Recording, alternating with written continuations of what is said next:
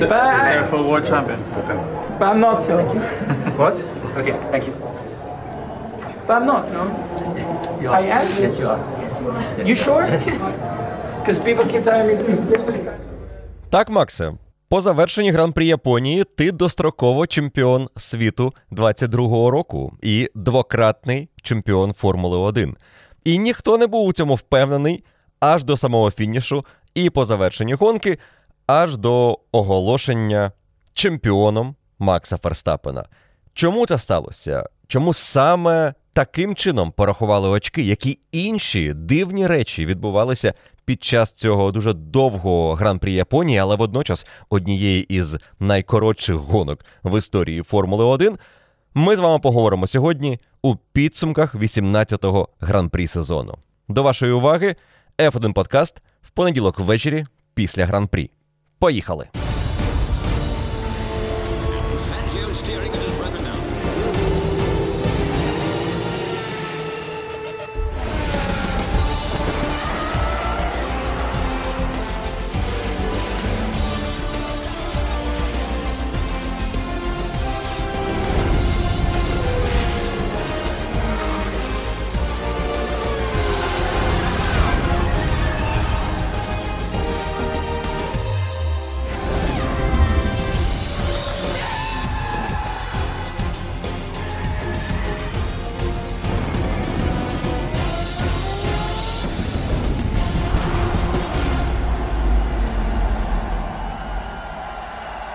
Гран-прі Японії 22-го року офіційно найповільніша гонка в історії Формули 1. Макс Верстапен подолав дистанцію у 28 кіл за 3 години, 1 хвилину і 44 секунди. І це означає, що його середня швидкість була усього 53,5 км на годину. Звісно, це не відображує усіх подій Гран-прі Японії, адже між першими двома гоночними колами і наступними 26 була довжелезна пауза.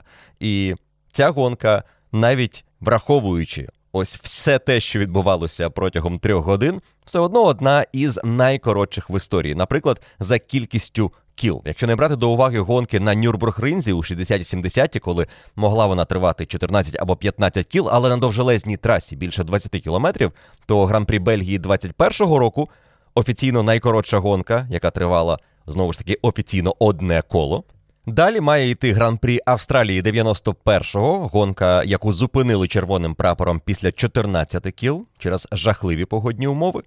І далі варто згадати гран-прі Японії 22-го, 28 кіл. На одне коло менше за Іспанію 75-го або Австрію 75-го року, гонки, які також зупиняли червоним прапором. Але ці гран-прі завершувалися червоним прапором. Наш гран-прі Японії завершився картатим прапором, який вивісили ніби як на одне коло раніше, ніж потрібно. І по завершенні цієї гонки порахували усі очки, як за нормальний гран-прі: 25 за перемогу, 18 за друге місце, 15 за третє і далі до 10-ї позиції. І ніхто, практично ніхто не розумів, чому це сталося. Команди, пілоти, преса в паддоку, коментатори, вболівальники, зрештою, під впливом усіх цих осіб теж не розуміли, чому у нас Макса Ферстапена оголошують чемпіоном світу. А це сталося після того, як Шарлю Леклеру дали штраф 5 секунд за його невдалий маневр на останньому колі, коли він не втримався на трасі, зрізав трек, повернувся попереду Серхіо Переса і зберіг позицію. І після цього гонку завершили. Штраф видали Леклеру швидко для того, щоб не змінювати потім результатів е, церемонії нагородження і не передавати кубки між другим третім місцем. Але той факт, що Шарль Леклер опустився із другої позиції на третю, означав знову ж таки за підрахунками Міжнародної автомобільної федерації і дирекції гонки, що Макс Ферстапен стає недосяжним як для Шарля Леклера, так і для напарника Серхіо Переса. А отже, він тепер новий двократний чемпіон світу. Команда Red Bull до цього не була готова. Вона не підготувала привітання Ферстапену після фінішу. Вони не вітали його. Перш ніж Джонні Херберт, який брав інтерв'ю у трійки призерів, не оголосив Ферстапена чемпіоном Формули 1. І усі виглядали максимально здивованими і не розуміли, яким чином очки саме так порахували. Хоча натяк на це був раніше. Під час прямої трансляції на екрані двічі, як мінімум, з'являлася інформація про те, що очки нараховують за системою 25 за перемогу. Проте загальний консенсус був таким, що ми не маємо усієї дистанції гран-прі. Ми маємо лише трішки більше половини із 53 кіл, запланованих на гонку, пілоти проїхали 28. А це, відповідно, мало означати, що очки нарахують за неповною системою, яку оновили саме перед цим сезоном, після подій Гран-прі Бельгії 21-го, коли гонку зарахували такою, що відбулася, і нарахували половинні очки, але за те, що було в СПА, не можна було і половину очок нараховувати.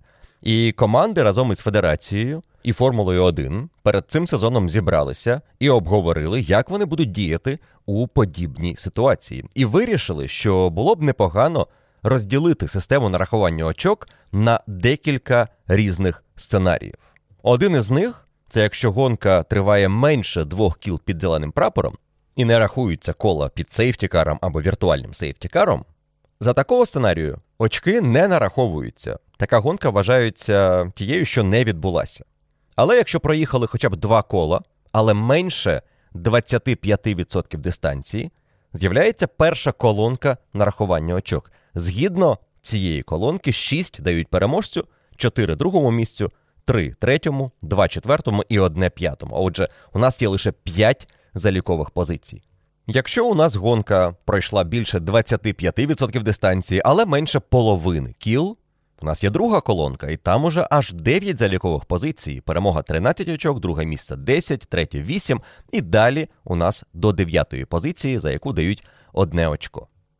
Наступна колонка з'являється, коли ми перейшли бар'єр у половину відведених кіл на гонку, але не проїхали 75% дистанції. Тоді у нас діє третя колонка, де 19 очок дають переможцю, 14 за друге місце, 12 за третє, 10 четверте і далі, далі, далі до 10-го місця, яке отримає одне очко. Тут варто відзначити. Моя помилка під час трансляції я декілька разів згадував, що 15 дають за друге місце. І ця інформація в мене була з мого ж телеграм-каналу, коли я писав новину про те, що у нас змінюють систему нарахування очок для коротких гонок. І там ця помилка в мене вперше з'явилася. Відповідно, перепрошую за те, що ввів в оману щодо того, скільки очок дають за друге місце: 14, а не 15, як я казав в трансляції. Але це не змінює суті проблеми, яку ми обговорюємо по завершенні гран-прі Японії. Ця проблема, в принципі, тягнеться якраз із того анонсу 14 лютого на сайті Міжнародної автомобільної федерації, де було сказано, що вкорочені гонки тепер матимуть іншу систему нарахування очок. І конкретно на сайті Федерації і досі є ця сторінка із цим анонсом. Прописано, що очки не будуть нараховані, якщо гонка тривала менше двох кіл. Якщо лідер проїхав хоча б два кола, але менше 25% дистанції, перша п'ятірка отримає очки. І далі розписані всі ці таблиці, про які я вже згадав. Але немає більше нічого про те, що потім з'явилося в регламенті, який затвердила комісія Формули 1 і передала далі на офіційне затвердження Всесвітньої ради із автоспорту. Тому що далі вже було прописано чітко регламент, так як люблять прописувати регламенти із усіма формулюваннями, які не так просто навіть перекласти людині, яка легко не володіє англійською. І я підозрюю, що деякі моменти були прописані не наново, коли ти береш і пишеш новий абзац в регламент, а вони були спробою виправити те, що вже було прописано раніше, адаптувати регламент під новий сценарій, який було затверджено Міжнародною автомобільною федерацією. Пам'ятаєте, у нас уже була історія цього року після гонки в Монако, коли з'ясувалося, що в нотатках директора, які просто копіпастом переносилися із вікенду на вікенд, були слова, які не співпадали із спортивним регламентом, який має вищу силу. І тому у нас була підозра, що гонщики Red Bull могли щось порушити, коли виїжджали із боксів, але за спортивним регламентом, згідно того формулювання, яке є актуальним, пілоти нічого не порушили. Але тоді стало зрозуміло, що є ось ця бюрократична процедура, яка іноді може викликати різні трактування. В даному випадку варто згадати, як було прописано регламент щодо нарахування очок і вкорочених гонок до нової версії у 2022 році. А раніше було дуже просте правило: якщо гонка тривала менше 75% дистанції, нараховують лише половину очок. Більше 75 нараховують повні очки. Проте у цьому регламенті була дуже важлива деталь формулювання, згідно якого очки нараховуються наполовину або повні. І воно звучить наступним чином: якщо гонку зупинили і вона не може бути відновлена, очки нараховуються повністю, якщо гонка тривала більше 75% дистанції, і лише половина очок видається гонщикам, якщо гонка тривала менше 75% дистанції. І ось цей момент в регламенті, фраза, якщо гонку було зупинено, і вона не може бути відновленою, залишився в регламенті. Але до нього додали усі ті пункти, які узгодили із командами, із Формулою 1, і прописали в новий регламент, де тепер у нас є декілька колонок, як нараховують очки, якщо гонка тривала меншу кількість кіл. Звісно, не це було причиною обговорення проблем гонки в СПА і появи нової версії регламенту.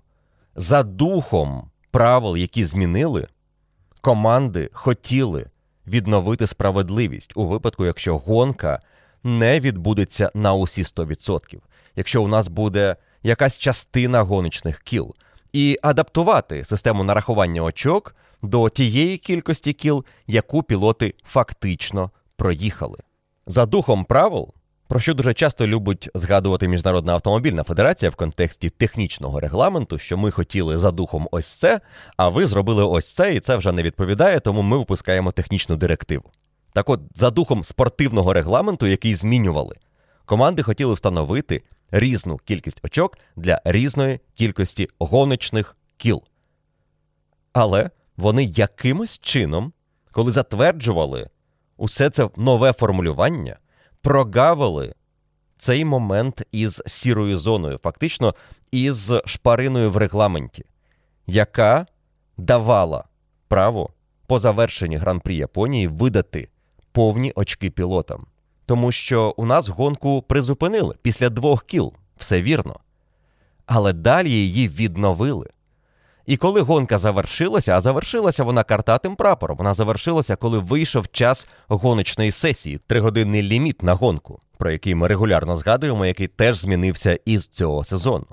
Так от, коли час вийшов і гонка завершилася, у регламенті нічого не сказано про те, що у нас мають бути якісь менші очки, тому що ми ж не зупинили гонку червоним прапором і не можемо її відновити. Гонку зупинив картатий прапор, тому що сесію завершено. А значить, за це треба видати усі очки. Це абсолютно не те, що хотіли команди мати в регламенті, але вони несуть таку ж відповідальність, як і федерація, яка публікувала цей регламент, за те, що прогледіли ось ці декілька слів у спортивному регламенті. Декілька слів, які змінили підсумок цієї гонки і зробили Ферстапена достроково чемпіоном світу. Якщо гонку зупинено і вона не може бути відновлена, ці слова не мали бути у цьому регламенті.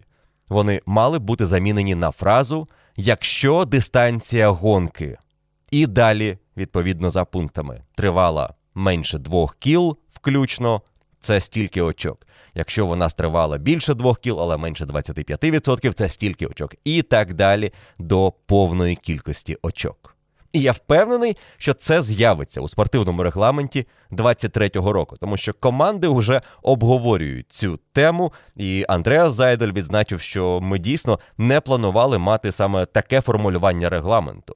І Крістіан Хорнер після гонки сказав, що мета була зовсім в іншому. І ми підраховували очки за тією колонкою, яка давала усього 19 за перемогу. Тому ми навіть не думали, що Ферстапен може бути чемпіоном по завершенні гран-прі Японії. Але ані команди, ані пілоти, ані журналісти, ані коментатори не знали того, що знала федерація і що знала дирекція гонки. Що є ці слова в регламенті, і якщо є картатий прапор, у нас є повні очки. Одразу мушу зазначити, що спортивний регламент Формули 1 опублікований на сайті Міжнародної автомобільної федерації і є тими правилами Формули 1, яких дотримуються учасники, і які є єдиними правилами, які потрібно знати про те, як відбуваються гонки. Тому фактично кожен, хто не знав, чому саме такі очки будуть нараховані, ця людина, ця організація не знали регламенту, не знали його досконало, не знали нюансів цього регламенту або прогледіли ці нюанси, тобто не вичитували кожен пункт кожного параграфу і не намагалися з'ясувати, що саме сказано тут і що мається на увазі. Тому я беру на себе відповідальність за те, що ввів вас в оману по завершенні гонки. Говорячи, що Ферстапен не чемпіон світу достроково, і очки не нараховані повністю. І те, що говорить Джонні Херберт, це маячня. І те, що нам показують на екрані, це маячня. Тому що це не була маячня згідно спортивного регламенту Формули 1. Можливо, мене трішки виправдовує той факт, що мало хто знав, що саме так нараховують ці очки, але не повністю. Тому частина провини за те, що ми відчували після гонки, вона точно на мені. І за це я перепрошую тих вболівальників, якщо такі були, хто знав, що саме повні очки будуть нараховані, і знав чому. Тому що, можливо, вичитав цей регламент і чітко розумів, що є ось ці слова, що гонка зупинена і не може бути відновленою. І тоді ми маємо іншу систему нарахування очок, але не у випадку Гран-прі Японії. Цікавий факт: офіційний сайт Формули 1 під час офіційної текстової трансляції супровіду цієї гонки писав про 25% дистанції, половину дистанції і які очки будуть нараховані за різний відсоток цієї дистанції. А отже, і відповідальні за це не розуміли, що відбудеться після фінішу. Від цього мені відверто скажу трішки легше. Чому виникла ця плутанина? Варто згадати, що у спортивному регламенті Формули 1 ця фраза про гонку, яку зупинили, і вона не може бути відновлена, і половину очок. Це все існує вже мінімум 20 років. І з 2001 року в регламенті точно є це формулювання. А отже, ми жили з цим правилом вже досить значний проміжок часу. Ми могли мати гонку, яка зупинилася десь на частині дистанції, а потім її відновили, і ми фінішували картатим прапором. І тоді б ці правила проявили себе. Але цього прецеденту ще не було. Усі попередні гонки, які були зупинені червоним прапором, вони не відновлювалися. Усі гонки, за які не видавали повні очки. Бельгія 21-го року, Малайзія 2009 року, Монако 84-го року, Австрія 77-го, Австралія 91-го, про яку ми згадували. Усі вони під червоним прапором і завершилися. І якби хоча б одна із них потім відновилася, я думаю. Всі згадали про це формулювання і знайшли причину нарахувати повні очки. Але у 22-му році, після того як правила змінили через події Гран-прі Бельгії 21-го, дуже дивно отримати таку ситуацію і пояснити її логічно. Тому що дуже легко придумати зараз сценарій, згідно якого ми знову отримаємо повні очки за дистанцію в два кола під зеленим прапором. І це могло статися на гран-прі Японії 22-го. Уявіть собі сценарій, згідно якого у нас гонка стартує, як це і відбулося. Після першого кола у нас червоний прапор, що фактично і сталося. Далі ми чекаємо увесь час, практично до завершення тригодинного ліміту на гоночну сесію. і нам дають рестарт на одне коло. Нісенітниці скажете? А я скажу ні, тому що у нас був рестарт на два кола в Азербайджані минулого року. Це нормально. І ми могли б отримати одне коло під зеленим прапором, потім ще одне коло під зеленим прапором, гонку два кола, а отже, це 11,5 кілометрів, і за це отримати повні очки. Не для цього змінювали правила на 22-й рік. Хто винний у тому, що в регламенті саме таким чином було прописано? Кажуть, і ви здивуєтеся, що це Майкл Масі. Майкл Масі, який був директором гонки, коли затверджувалися ці правила. І згідно процедури прописування регламенту і внесення змін в регламент, це має робити директор гонок і делегат із безпеки Міжнародної автомобільної федерації, яким на ту мить був Майкл Массі. Принаймні, саме цю інформацію я знайшов на сайті BBC від досить шанованого журналіста Ендрю Бенсона. Він стверджує, що це Майкл Массі залишив у регламенті саме таке формулювання, яке тепер призвело до плутанини по завершенні гран-прі Японії. Але я не звинувачував би Майкла Массі у тому хаосі, який ми отримали, тому що це перший подібний прецедент в історії, і тому що він перший.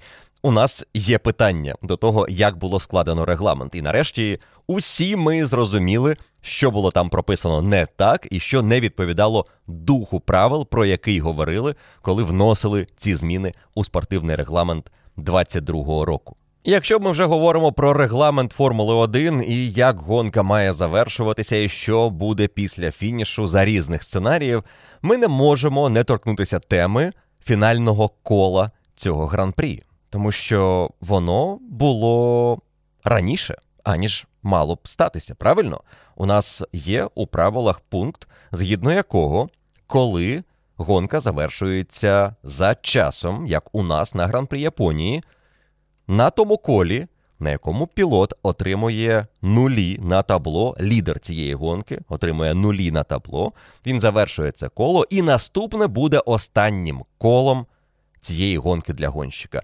В регламенті є чітко прописаний параграф 5.4, і в ньому сказано, що сигнал про фініш гонки буде дано гонщику на наступному колі після того кола, на якому вийшов двогодинний ліміт на гонку. Упс. А де мова про три години, які ми з вами отримали на гран-прі Японії? В регламенті ані слова про три години. І по завершенні трьох годин ми маємо отримати ось це плюс одне коло до тієї дистанції, яку встиг подолати за відведений час лідер гран-прі. Що ж тоді сказано в регламенті? В регламенті сказано, що коли сесія завершується, гонщику видають сигнал про останнє коло на тому колі, коли вийшов час. Ми з вами в неділю стали свідками ще одного прецеденту: гоночна сесія, яка розпочалася із моменту підготовки до старту прогрівочного кола гран-прі Японії ще того першого старту, який тривав усього два кола. З того моменту розпочинається гоночна сесія, яка триває три години. І це можна прирівняти до сесії вільної практики. Тому що практика, наприклад, триває одну годину. І щойно гонщик на своєму колі отримує інформацію, що сесія завершилася, він знає це коло і буде його останнім. І щойно він перетинає лінію фінішу на колі, де вже були нулі на табло. Останнє коло його це повернення в бокси. Тому немає ось цього плюс одне коло до сесії, яка може бути вільною практикою, може бути кваліфікацією. Але вона ж є і гоночною сесією. І ось цей тригодинний ліміт на гоночну сесію, який ми з вами вперше вичерпали на гран-прі Японії, означав, що не буде плюс одного кола. Але що цікаво, про це команди також не знали. Багато пілотів продовжували боротьбу після фінішу гонки, тому що або їхні інженери казали, що варто продовжувати, тому що вони не впевнені, що гонка завершилася, хоч на дисплеях, на командних містках була інформація, що гонка вже завершилася, або самі пілоти не були в цьому впевнені. Льюіс, Хеймлтон і Естебан Окон по декілька разів перепитали у своїх інженерів. Ви точно впевнені, що гонка завершилася, тому що інші продовжують їхати швидко, інші атакують. І інженерам доводилося декілька разів пояснювати пілотам, що так, гонка вже завершилася. Що цікаво, Макс Верстапен перетнув лінію початку свого фінального, як з'ясувалося, кола за дві секунди до нулів на табло.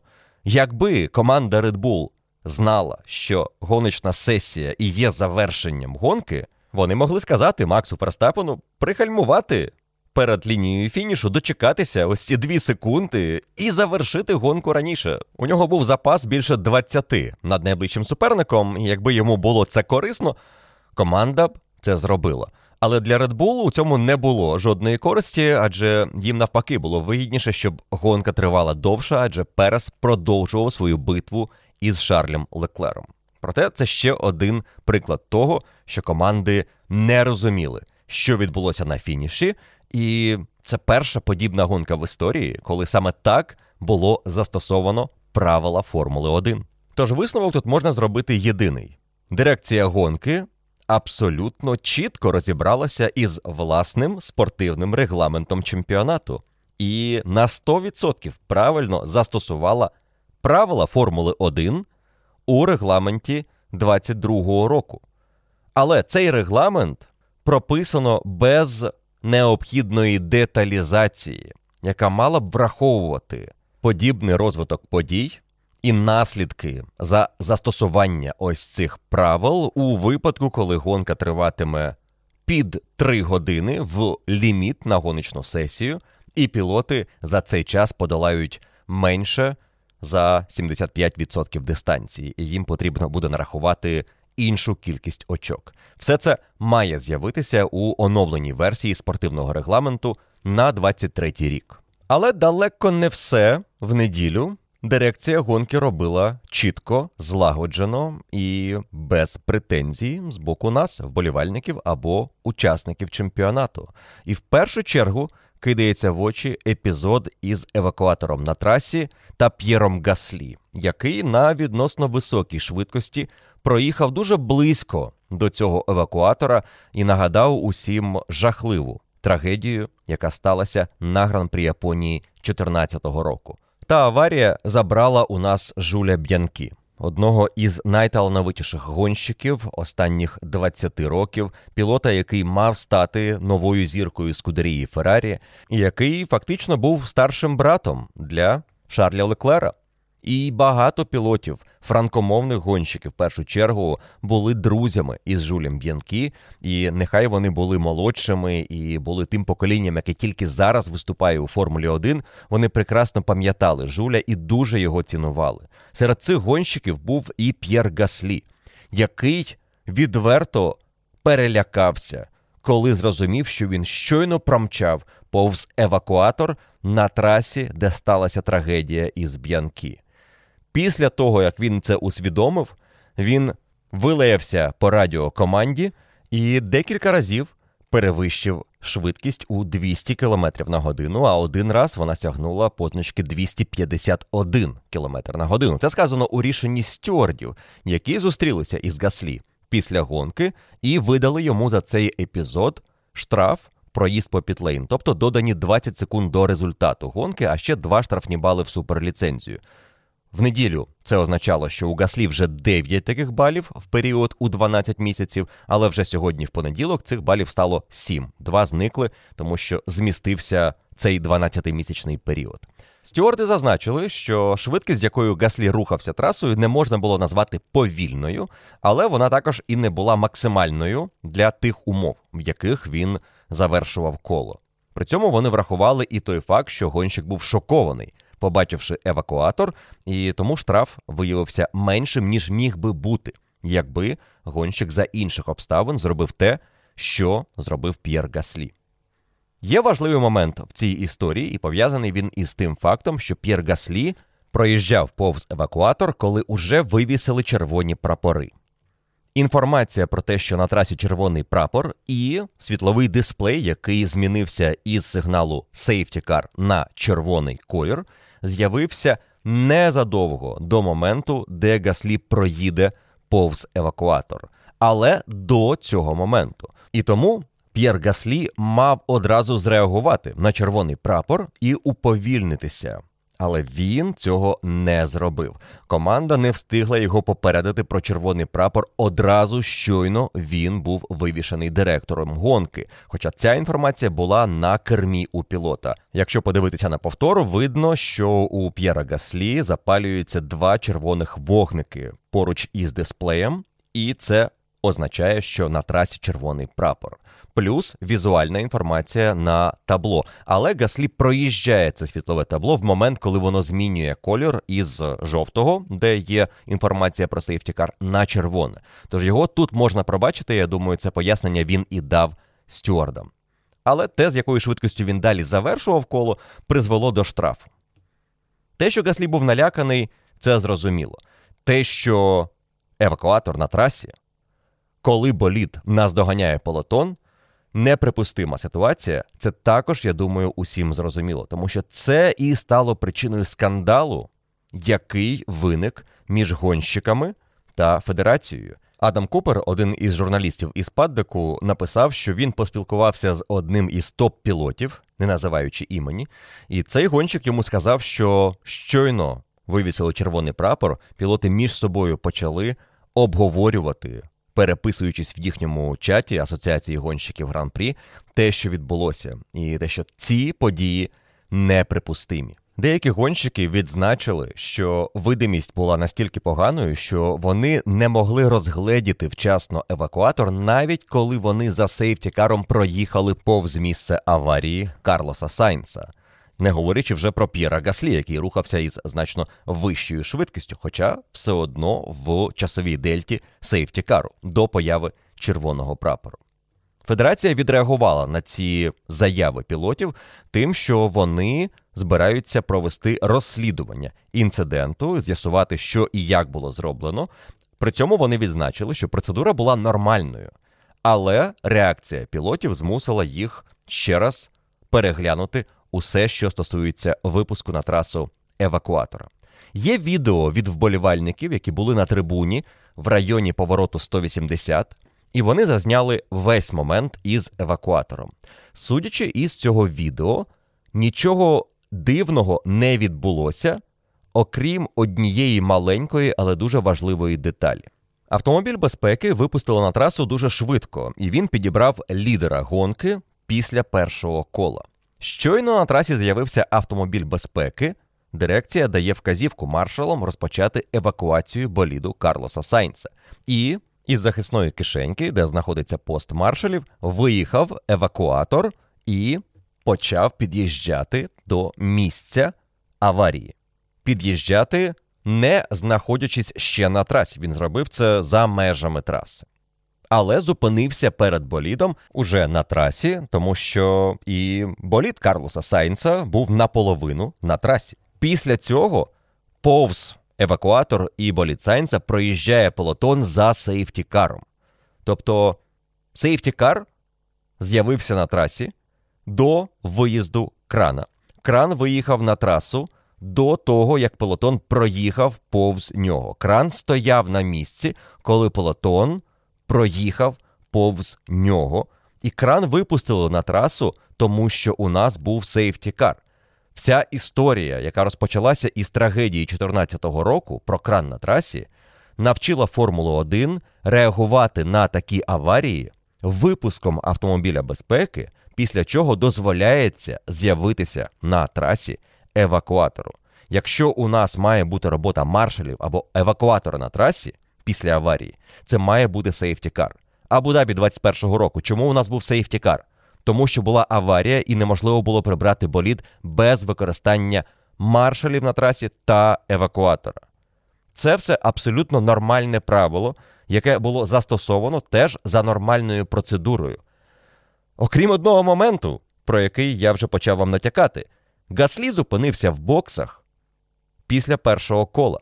Гаслі від аварії Сайнса підхопив частину рекламного борду, який відлетів на трасу, і зламав переднє крило. Взагалі, що роблять рекламні щити в місці, де знаходяться захисні бар'єри? Це ж може опинитися на трасі. Раніше цього не траплялося, але це трапилося на Сузуці. Це ще один прецедент. І через це Гаслі поїхав в бокси, і він далі наздоганяв полотон в режимі сейфті-кару. І ось він опинився на місці подій вже без орієнтирів, без сейфті-кару попереду, без решти пелотону попереду, і проїхав повз евакуатор на вищій швидкості. І тому був настільки наляканий. І ось це питання турбує усіх найбільше. Чому директор гонки дозволив виїхати евакуатору і розпочати процедуру до того, як пелотон повністю було зібрано за сейфтікаром? Це була помилка, тому що вони не побачили П'єра Гаслі, не подумали, що він повернеться на трасу. Чи це була нормальна процедура? Тоді цю процедуру потрібно переглянути. Звісно, ми з вами реагували б на це інакше, якби не було ось цього епізоду із Гаслі. Якби Гаслі на тому колі теж зійшов, зупинився в боксах, не повернувся на трасу, ми б сказали: Вау, яка чудова робота директора гонки! Щойно виїхав сейфтікар, який зібрав весь полотон разом. У нас уже розпочалася процедура евакуації, і ми витратили на це ну буквально одне-два кола. І гонку можна відновлювати, якби умови дозволяли. Але наскільки змінюється сприйняття, коли трапляється щось нестандартне? І тепер Едуарду Фрейташа потрібно критикувати за те, що він випустив евакуатор, допоки пелотон не було зібрано. Можливо, варто його критикувати взагалі за старт, перший старт цієї гонки, який відбувся у складних умовах, але це теж ситуація 50 на 50. Якби не було наслідків цього старту, ми говорили про те, що нарешті Формула 1 дає старт, причому з місця, у мокрих умовах, коли пілоти готові вийти на цей старт, вони можуть вести боротьбу на трасі. Це ризиковано, так, це небезпечні умови, але ми не чекаємо, коли траса підсохне для того, щоб розпочати боротьбу. Старт виявився не зовсім хорошою ідеєю. Більшість гонщиків, особливо ті, що були в другій частині полотону, відзначили, що видимість була жахливою, тобто практично нульова. І аварія Сайнса зупинила цю гонку і, мабуть, врятувала багатьох інших пілотів від дострокового завершення гран-прі. А далі у нас була дуже дивна і дуже довга пауза. Спершу жодних натяків, коли буде рестарт гонки. Потім раптом з'являється інформація, здається, за годину після того, як ми зупинили гран-прі, з'являється інформація про те, що за 10 хвилин відбудеться рестарт. Всі починають готуватися, але в цей момент очікується на посилення дощу. І за 2-3 хвилини до рестарту знову інформація про відкладений старт, і знову тиша, і знову нічого. Це було найгірше очікування невідомо чого. І пілоти теж відзначили. Окон сказав після фінішу, що я навіть не думав, що ми вийдемо на старт. Я думав, що гонка завершиться ось так: червоним прапором, без необхідної кількості кіл під зеленим, і гран-прі фактично не відбудеться. Але це очікування було варте тієї гонки, яку ми побачили. Нехай із цим клятим підрахунком очок, нехай і без того фінального кола, яке мало бути, ніби за правильними правилами, яких не було. Нехай із цим стартом, який було відкладено. Ця гонка тривалістю у 26 кіл після рестарту була прекрасною. І я додав би до цієї гонки ще один момент, який, на мою думку, був прекрасним і, можливо, можливо, найкращим обгоном цього сезону. Тому що він мав наслідки, дуже важливі наслідки для лідера гонки Макса Ферстапена, який програв перший старт Шарлю Леклеру. І програв, здавалося, безапеляційно. Натяк на те, що у Ферстапена може бути поганий старт, з'явився, коли він виконував тестовий старт, виїжджаючи із Пітлейн, коли Пітлейн відкрито було перед початком гонки, і він команді відреагував одразу, що це було жахливо. Те, як болід зреагував на його дії, те, як було налаштовано болід на стартову процедуру. І це не повторилося настільки погано під час реального старту, але ривок до першого повороту у Ферстапена був далеко не найкращим. На Сузуці є особливість. Стартова позиція лідера знаходиться на зовнішній траєкторії, оптимальній для першого повороту, а друга позиція знаходиться всередині. І якщо ти з другої позиції добре стартуєш, трішки краще за лідера, в тебе вже є можливість його атакувати всередині першого повороту. Леклер навіть випереджав перед першим поворотом Макса Ферстапена. Але те, як гонщик команди Red Bull м'яко вигальмувався пізніше в першу частину першої секції траси і далі по зовнішній траєкторії продовжив рух з вищою швидкістю за Шарля Леклера і обігнав його по зовнішній траєкторії. Це був справжній майстер-клас контролю боліду в складних умовах. Жоден із пілотів не знав, наскільки добре гума триматиме в першому повороті на повній швидкості, як він зможе стартувати з цієї позиції, наскільки розженеться, де можна обрати цю оптимальну точку для гальмування. Це все потрібно було робити на льоту, намагатися реагувати на те, які у тебе відчуття в перший момент застосування гальмів, плюс на своїх суперників, які знаходяться поруч. І, на мою думку, Ферстапен здійснив один із найкращих маневрів сезону. І він був важливим, тому що він залишився лідером. І потім він, як лідер, зміг вийти на рестарт вже за сейфтікаром, і старт був ходом. Він зберіг цю позицію і отримав ту перевагу, яку досить легко зміг конвертувати у перемогу. Якби це була друга позиція, якби після першого повороту він був за Леклером, а там, можливо, і Сайнц міг би десь почати пресингувати його, хто зна, що було б із Ферстапеном та його гонкою? Що було б у нього у боротьбі проти Леклера, якби Леклер лідирував?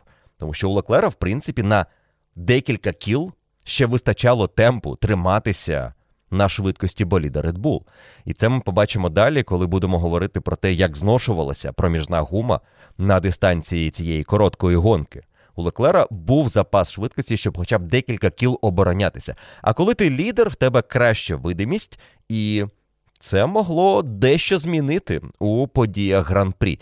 Я не впевнений, що виграний старт дав би Леклеру кращі шанси на перемогу у цьому гран-прі. Готовий визнати, що цього разу у Феррарі не було шансів на боротьбу проти Red Bull, конкретно в умовах гран-прі Японії. Можливо, по сухій трасі ми взагалі не мали питань щодо темпу Феррарі Red Bull, але і по мокрій трасі все було досить очевидно. Якщо подивитися на підсумкову перевагу Макса Ферстапена на фініші, вона склала 27 секунд. Це найбільша перевага у 2022 році. Гонка тривала 26 кіл після рестарту. І за ці 26 кіл Ферстапен виграв у Леклера 27 секунд. Фантастика!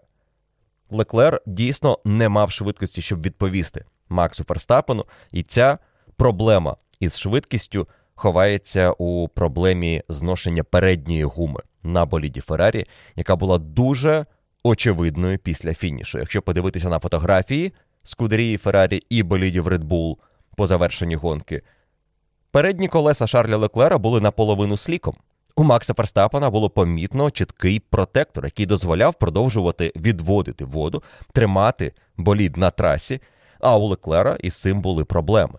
І проблеми були помітними на останніх колах, і, власне, його помилка на останньому колі, коли він не був під пресингом атаки Серхіо Переса, але пізніше загальмував, або ж навіть загальмував в тій же тоці, що і раніше, проте вже не зміг мати тієї ефективної гуми для гальмування.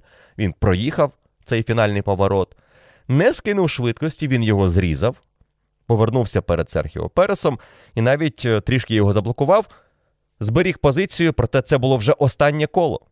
І на цьому гонка для Леклера завершилася, і для нього стюарди готували уже штраф, тому що він виїхав за межі траси, зберіг перевагу позиції, і стюарди у своєму рішенні зазначили, що уже було декілька подібних прецедентів, за що вони також давали 5 секунд.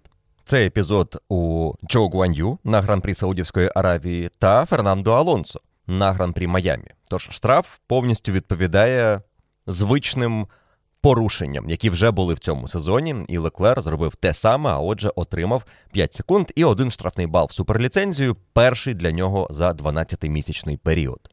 У рішенні стюардів немає нічого про те, що Леклер блокував Серхіо Переса і витісняв його за межі траси на виході на пряму старт-фініш. І тут я можу із ними погодитися, тому що за тим трактуванням правил, про яке ми вже декілька разів згадували цього року, особливо після британського етапу, якщо болід, що атакує, не опинився хоча б наполовину поруч із болідом суперника, він не має права на поворот. А Перес там тільки починав влізати. Тож Леклер цілком мав право розпускати свій болід, як йому хочеться, і таким чином не давати Пересу шансів опинитися поруч на кращій траєкторії. Але гонка на цьому завершилася, порушення було. Він виїхав за межі траси, він зберіг перевагу, і команда Red Bull отримала виграну позицію. Леклер після фінішу сказав, що він погоджується зі штрафом у 5 секунд. Біното не погодився зі штрафом, і його здивувало, що рішення було так швидко прийнято. Хоча скільки часу стюардам довелося вирішувати про штраф Переса після гонки в Сінгапурі, ви знаєте, більше двох годин. І я, мабуть, погоджуся із Біното і не погоджуся із Леклером. Мені це порушення не тягне на штраф. І головна причина, чому воно мені не тягне на штраф, тому що це порушення сталося не в боротьбі за позицію. Так, Леклер був попереду Переса. У них уже декілька кіл тривала битва, так би мовити, але Перес в цей момент не атакував Леклера. Можливо, можна сказати, що Перес вигальмовувався раніше для того, щоб краще вийти із повороту, розуміючи, що у Леклера із цим будуть проблеми. Він бачив це на попередньому колі, і він знав, що гума у Шарля уже серйозно зношена. Це можна трактувати як підготовку атаки. Але в момент, коли Леклер помилився, це була невимушена помилка. І він повернувся на трасу, маючи трішки меншу перевагу над Серхіо Пересом, і далі встиг заблокувати, судячи з усього за правилами, атаку Переса. Я не скажу, що це гарантовані 5 секунд. Та й епізод Алонсо в Майамі теж не був на 100% чорно-білим. Хоча, ви знаєте, тоді Алонсо навмисно це робив, щоб зберегти перевагу і зону ДРС. Тут про зону ДРС не йшлося. Тож для мене це рішення не 100% штраф. Але команда Феррарі його отримала, Перес плюс позицію, що означало, що Макс Ферстапен стає достроково чемпіоном світу. Те, як швидко команда Феррарі зношувала свою проміжну гуму, для них не було сюрпризом. Вони це відчули ще в п'ятницю на мокрій трасі, коли від'їздили серію кіл, і Леклер вже після трьох-чотирьох кіл скаржився, що з гумою великі проблеми. Вона вже не тримає. І графік цієї гонки демонструє, що у Леклера гума проміжна працювала буквально декілька кіл. Рестарт, який відбувся на шостому колі гонки після періоду за сейфтікаром, коли усі гонщики були на дощовому комплекті, і вони спробували таким чином допомогти трасі швидше просохнути, просушити траєкторію.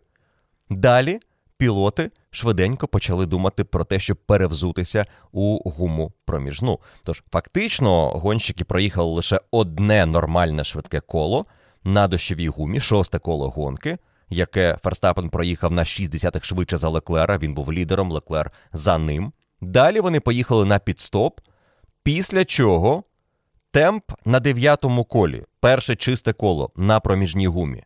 У Ферстапена на півтори секунди швидше за Леклера. Наступне коло Леклер проїжджає на пів секунди швидше за Ферстапена. Далі коло Ферстапен проїжджає на пів секунди швидше за Леклера. Це три гоночні кола на проміжній гумі а потім просто катастрофа.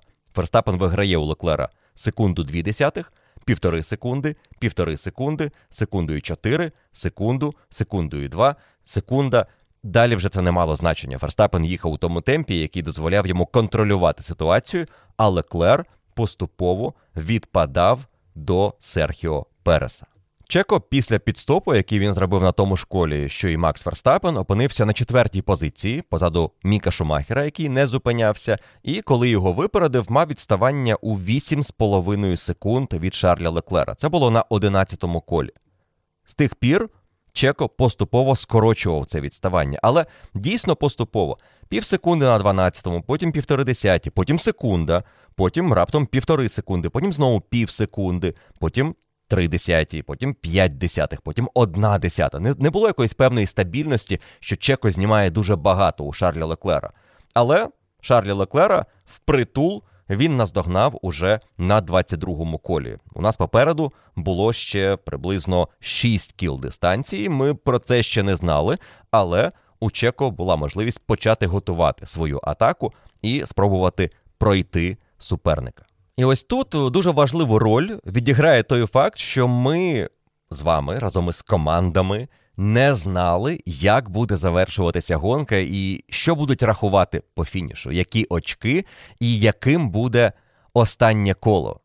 Ось те коло, яке ніби мало бути наступним після того, як час сесії завершиться, чи коло, яке фактично стало останнім. Бо це багато що змінювало, скажімо, для команди Red Bull. Серхіо Перес міг готувати цю фінальну спробу атаки перед помилкою Леклера для того, щоб зробити обгін на фінальному колі, на початку фінального кола. Але це коло, на якому він почав готувати атаку, і було фінальним для Серхіо Переса. Це ми бачили по трансляції, тому що нас повістили раніше, але команди чомусь не відреагували на цю інформацію, і вони думали, що гонка має продовжитися. І я припускаю, що Серхіо Перес, знаючи про те, що це останнє коло, міг би спробувати десь ризикнути більше у боротьбі проти Шарлі Леклера. Можливо, пізніше гальмувати у фінальну шикану і змусити Леклера помилитися і виграти позицію до лінії фінішу. Ще цікавіша ситуація з боку Макса Ферстапена. Якщо врахувати, що у нас були повні очки за цю гонку. Адже Макс Ферстапен уже із 25-го кола мав перевагу, яка давала йому можливість зробити підстоп, виїхати попереду Леклера і спробувати взяти найкраще коло гонки. Найкраще коло гонки у підсумку дісталося пілоту Альфа Ромео Чоу Гван'ю, яке він, звісно, не зміг конвертувати у плюс один бал, адже він не фінішував у першій десятці. Але що цікаво, це найкраще коло було на одну тисячну швидше за найкраще коло Фернандо Алонсо, і на 78 тисячних швидше за найкраще коло Шарлі Леклера. Тож там була дуже щільна боротьба. Ферстапен з його перевагою легко міг зробити найкраще коло гонки, і знаючи, якби він це знав наперед, якби команда знала наперед, що з найкращим колом, незалежно від результату Леклера, він буде чемпіоном. Команда могла це організувати. Вони могли зробити цю гонку чемпіонською власними зусиллями. Перемога з найкращим колом. Всі святкують останнє коло, усі знають, Ферстапен має бути чемпіоном. Я готую свою промову на останнє коло. Ферстапен перетинає лінію фінішу, і ми з вами відзначаємо народження нового двократного чемпіона Формули 1. А вийшло казна що. І ось це, мабуть, найбільше, що мене засмутило по завершенні гран-прі Японії. Якось воно все було ну, не так, як у людей має бути. А ще робота режисера трансляції, який дуже дивно до останньої миті вів Переса і Леклера, а потім, вже коли Ферстапен перетнув лінію фінішу, показав нам, що Макс, виявляється, виграв гран-прі Японії. Не так має визначатися чемпіон світу у Формулі 1. Не такою картинкою. Я вже мовчу про те, скільки обгонів нам не показали, що нам не продемонстрували феноменальну боротьбу Алонсо і Фетеля на фініші гран-прі. Нам не показали багато обгонів того ж Алонсо, який зробив ще один підстоп, перевзувся у свіжий комплект проміжної і почав наздоганяти суперників. І пройшов і Ніколаса Латіфі, і Джорджа Рассела, і майже пройшов Себастьяна Фетеля.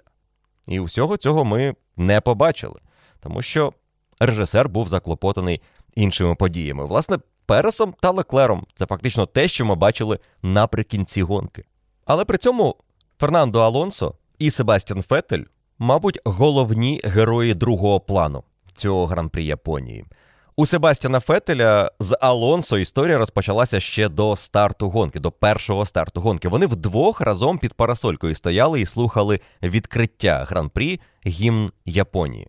Потім вони вдвох зустрілися на першому старті, у першому повороті, коли Феттеля занесло, він втратив контроль над болідом, він наткнувся на болід Фернандо Алонсо, його винесло за межі траси, і Себ подумав, що все, на цьому для нього гонка завершилася. Але він повернувся, гонку зупинили, і Феттель вийшов на рестарт. Вийшов, звісно, він із позиції, яка була далеко не заліковою. Він був 16-тим. І саме цей факт вплинув на рішення команди Астон Мартін ризикнути і поїхати на дуже ранній перший підстоп, змінити дощовий комплект гуми, який мало кому подобається, на нормальну гуму проміжну. Себ зупиняється на п'ятому колі гонки за два кола до підстопів Ферстапена, Переса, Леклера, Окона, Хемілтона і Рассела. І за ці два кола він із 16-ї позиції, яка потім перетворюється взагалі на 18-ту, тому що він виїжджає останнім, піднімається в район першої десятки. А коли серія підстопів завершується, він знаходить себе на шостій позиції, яку Себастьян і довезе до фінішу він не змінить позиції до кінця гонки. Аналогічно, Ніколас Латіфі, який також знаходився далеко не у заліковій зоні на 15-й позиції на рестарті, вирішує, що йому нічого втрачати. Команда кличе Ніколаса на підстоп, і він за рахунок раннього підстопу на два кола раніше за основну хвилю гонщиків піднімається на восьму позицію. Її він в підсумку програє у боротьбі із Алонсо та Джорджем Расселом, але для команди Вільямс і два очка за дев'яте місце це велике свято, особливо тому, що це перші очки Ніколаса Латіфі у цьому сезоні, і ми маємо кожного гонщика із регулярних пілотів чемпіонату у першій десятці, хоча б на одному із етапів цього року. Всі пілоти заробили очки, окрім Ніко Хюлькенберга, який дві гонки перші замінював Себастьяна Феттеля. Ранній підстоп був ключовим для хорошого результату на цьому гран-прі Японії. І приклад Латіфі, мабуть, найяскравіший, тому що Ніколас об'єктивно найповільніший пілот цього полотону. Але він зупинився на три кола раніше за Фернандо Алонсо. Якщо порівнювати позиції гонщиків, Фернандо Алонсо перед підстопом був у першій шістці. Латіфі був 15-тим. Коли Алонсо і Латіфі провели свої перші підстопи, вони опинилися на трасі поруч. Латіфі був дев'ятим, Алонсо восьмим. Між ними менше однієї секунди. Але коли Латіфі поїхав в бокси, його відставання від Фернандо Алонсо було близько 11 секунд. Відповідно, він зміг відіграти ці 10 секунд у Фернандо Алонсо за зайві три кола, які Фернандо провів на трасі, не змінюючи гуми. Можливо, це і є причиною, чому Фернандо після фінішу гонки сказав команді, що ви знову дивовижним чином налажали зі стратегією, чому ви постійно зі мною це робите. І це виглядало дивним після того, як команда, в принципі, прийняла правильне рішення зробити ще один підстоп і дати Фернандо свіжий комплект проміжної гуми, на якому він почав відігравати час е, величезними шматками і наздоганяти Латіфі, Расела і Себастьяна Фетеля. Тому що Фернандо Алонсо, знаходячись за Себастьяном Фетелем, після того як він зробив свій підстоп пізніше за себе, і вони почали ось цю свою віртуальну боротьбу за сьоме місце, Фернандо Алонсо, мабуть, не мав шансів виграти позицію без ще одного підстопу. Починаючи із 10-го кола гонки, Алонсо зовсім поруч із Себом. З 12-13 між ними не часто виникає розрив більше однієї секунди. В якісь моменти Алонсо перетинає лінію фінішу за Себастьяном з відставанням у пів секунди. Але починаючи із 20-го кола, він поступово відпадає. І далі команда наважується на 22-му колі зробити цей підстоп. Алонсо опиняється на відстані у 20 секунд від Себастьяна Фетеля і починає скорочувати відставання. 23 коло, між ними 20 секунд, 28 коло. Завершення гонки між ними 11 тисячних, які були на фініші, коли Себастьян та Фернандо у форматі фотофінішу завершували гонку, не знаючи, що це завершення гонки. Обидва були не впевнені, що це було останнє коло, але дуже красивою була ця боротьба. Насправді Фернандо пішов у непогану атаку у фінальній шикані, покладаючись на досвід Себастьяна, який не довів до контакту, залишив місце і залишив собі зовнішню траєкторію, яка виявилася швидшою для розгону.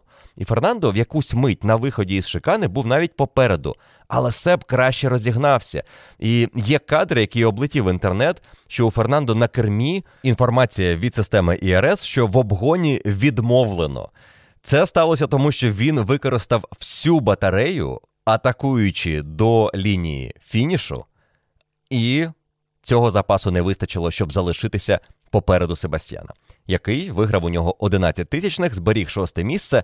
І Алонсо, ну вважайте, нічого і не програв через цей зайвий підстоп. Якби було ще одне коло, яке, на мою думку, мало б статися, Фернандо Алонсо вигравав би позицію у Себастьяна Фетеля, і тоді ця тактика мала сенс. Але, мабуть, претензія Фернандо в першу чергу щодо таймінгу першого підстопу, коли він стався занадто пізно, і команда могла зробити це раніше, і вона могла таким чином виграти більше позицій. Але чи могла команда Альпін зробити підстоп в районі п'ятого або шостого кола, як це робили ті, хто не були в топ-10? Мало ймовірно, тому що команда Альпін і Фернандо Алонсо знаходилася міцно у топ-10. Алонсо був п'ятим, коли розпочалися підстопи лідерів. І далі він вийшов у лідери гонки, давши, щоправда, полідирувати декілька десятків метрів Міку Шумахеру, але статистично Мік Шумахер не пролідирував жодного кола, а коло лідерства записано на Фернандо Алонсо. Восьме коло гонки, і Фернандо Алонсо приєднався до великої шістки цього чемпіонату. Не лише гонщики Red Bull, Ferrari і Mercedes тепер лідирували у сезоні 22-го року. Одне коло є і у боліду команди Альпін. Чи могла команда Альпін відреагувати на підстоп лідерів і покликати Фернандо Алонсо на сьомому колі? Могла, але команда вирішила не ризикувати подвійним підстопом і не затримати Фернандо Алонсо, не створити ситуації, яка виникла у Мерседес, де Джордж Рассел через подвійний підстоп програв чимало позицій. Е, З Расселом була дуже показова історія, і він критикував рішення команди під час підстопу, коли вони покликали його в бокси, і потім, після фінішу, цікавився лише одним: а що там Алонсо? Де Алонсо фінішував? Тому що він бачив Алонсо, він вів із ним боротьбу перед підстопом. Алонсо знаходився перед Джорджем Расселом, але коли Рассел поїхав в бокси. Вважайте, він був за Льюісом Хемілтоном, Алонсо залишаємо на трасі. І зупинилися всі: Ферстапен, Леклер, Перес, Окон, Хемілтон, Рассел. Рассел свою шосту позицію у цьому списку розмінює аж на 14-ту після підстопу. Він програє одразу декілька позицій Льюісу Хеймлтону. Між ним та Льюісом опиняються Фетель, Летіфі, Норріс, Цунода, і потім тільки іде Джордж Рассел. Коли зупинився Фернандо Алонсо, Джордж Рассел усе одно програв йому позицію. Тож ранній підстоп, але в подвійному підстопі не давав переваги над пізнішим підстопом на наступному колі, але без втрати за напарником. У цьому сенсі я розумію рішення команди Альпін. Я розумію незадоволення Джорджа Рассела, і можливо, якби Джордж Рассел залишився на трасі разом із Фернандо Алонсо на ще одне коло, він також виїхав би на трасу за Фернандо Алонсо, і це була позиція попереду Ніколаса Латіфі. І далі це могла бути боротьба за позицію із Алонсо та Себастіном Фетелем. І після підстопу Алонсо потенційно боротьба із Себом за шосте місце. Я не вірю у те, що Рассел легко пройшов би Алонсо, якби він зробив підстоп на тому ж колі, що і Фернандо. Ми бачили це у боротьбі Хемілтона та Окона. Нестача максимальної швидкості Мерседес не давала шансів Льюісу нічого зробити проти Естебана. Аналогічно таке було б і у Рассела проти Фернандо Алонсо. Тож Рассел чекав би на підстоп Алонсо, щоб потім опинитися за Фетелем. Ну і не факт, що він би втримав позицію у боротьбі з Алонсо, який наздоганяв його на свіжому комплекті гуми. І, мабуть, підсумковий результат Джорджа Рассела таким чином залишився б незмінним. Він завершив би гонку восьмим, в кращому випадку сьомим. Але це не зробило б його життя драматично кращим по завершенні цього гран-прі. Хоча команда безумовно проаналізує ці події, як на мене, підстоп на коло пізніше давав трішечки вищі шанси Джорджу Расселу виграти більше очок у цьому гран-прі, але кардинально не змінював результат цієї гонки для пілота, який уже два етапи поспіль фінішує за межами першої п'ятірки. Звідки взагалі це взялося? Коли почалася ця чорна смуга у житті Джорджа Рассела? Коли це нарешті завершиться? На це запитання поки що немає відповіді, але про чорну смугу Даніеля Рікардо можемо теж поговорити. Рікардо це яскравий приклад того, що не варто було робити команді зі стратегією на етапі в Японії. Рікардо вирішили залишити на трасі надовше. Рікардо заїхав на підстоп на тому ж колі, що і Фернандо Алонсо. Але тут варто зазначити, що він знаходився у першій вісімці, коли було прийнято рішення робити підстоп пізніше. І це було досить дивне рішення через те, що Рікардо знаходився попереду Ландо Норріса. Можна було ще б собі уявити, що команда вирішила не робити подвійний підстоп, щоб не затримувати Даніеля Рікардо, якби Норріс був попереду. Але Норріс був позаду, Рікардо у першій вісімці. Перша вісімка в ситуації, коли ваші суперники Альпін знаходяться на шостій і четвертій позиції, це ніщо. Це чотири очка, які просто похибка. Треба ризикувати. Чому не зробити підстоп раніше, особливо тому, що Себ уже з п'ятого кола демонструє кращу швидкість на проміжній гумі. Норріс зупиняється на шостому колі. Макларен тримає Рікардо до восьмого кола. І він свою восьму позицію розмінює на п'ятнадцяту, з якої він у підсумку підніметься до 11-ї, але все одно не заробить очок. І завершить гонку за Ландо Норрісом, який свій підстоп зробив раніше. Надзвичайно дивне рішення команди Макларен, ще одне у списку дивних рішень по стратегії Даніеля Рікардо в цьому сезоні. Рішення команди Хаас залишити Міка Шумахера надовго я цілком розумію, тому що команда Хаас через піт-стопи лідерів сама опинилася в лідерах. Мік Шумахер знаходився у першій трійці, потім на якусь мить став лідером цієї гонки, поки його не випередив на прямій старт-фініш Фернандо Алонсо. Але ставка Хаас з їхньою історією в цьому чемпіонаті, де у них не так багато очок, і вони останнім часом не на багато очок взагалі претендують. Їм потрібно було ризикнути. Їм потрібно було зробити ставку на safety car або на червоний прапор. І в тих умовах це була цілком слушна ідея. Тому Міка вони тримали фактично до останнього. І так, постфактум, це було жахливе рішення. Шумахер поїхав на піт-стоп аж на 11-му колі. На 6 кіл пізніше, ніж варто було зробити, як це нам продемонстрував Себастьян Фетель. І, звісно, після цього підстопу він опустився на останню позицію. І на цій останній позиції так гонку і завершив. Дивним мені здається те, що Магнусона вони не перевели на альтернативну стратегію. На п'ятому колі Магнусон був 12-тим. Чому не зробити підстоп як Себастьян Феттель і не ризикнути? Магнусон поїде в бокси тільки на сьомому колі. Що це йому дало? Він фінішував 14-тим за Юкі Цунодою, за Ленсом Стролом і за Рікардо та Норрісом. Про Ленса Строла варто згадати у контексті його першого старту. Це було феноменально. Ленс Строл, стартуючи 18-тим, перше коло завершив 11-тим. Неймовірний старт. І напевно це не має бути сюрпризом. Ленс вміє стартувати А, і Б. Ленс вміє робити це в дощ. Дуже непогано. Шкода, що на сухих трасах і в сухих умовах в нього не так багато дивовижних результатів. Але іноді цей талант, якийсь десь там приховано, зрештою, є хист в нього до Формули 1, іноді він вилазить назовні. Але це був не день Ленса Строла, це був день його напарника Себастьяна Фетеля, який неодноразово відзначав, що обожнює Сузуку, і йому дуже шкода прощатися із цією трасою. Але він сподівається ще повернутися і, можливо, проїхати навіть гонку у Формулі 1. В це віриться слабко, але тестові заїзди чи демонстраційні заїзди цілком можна буде Себу організувати.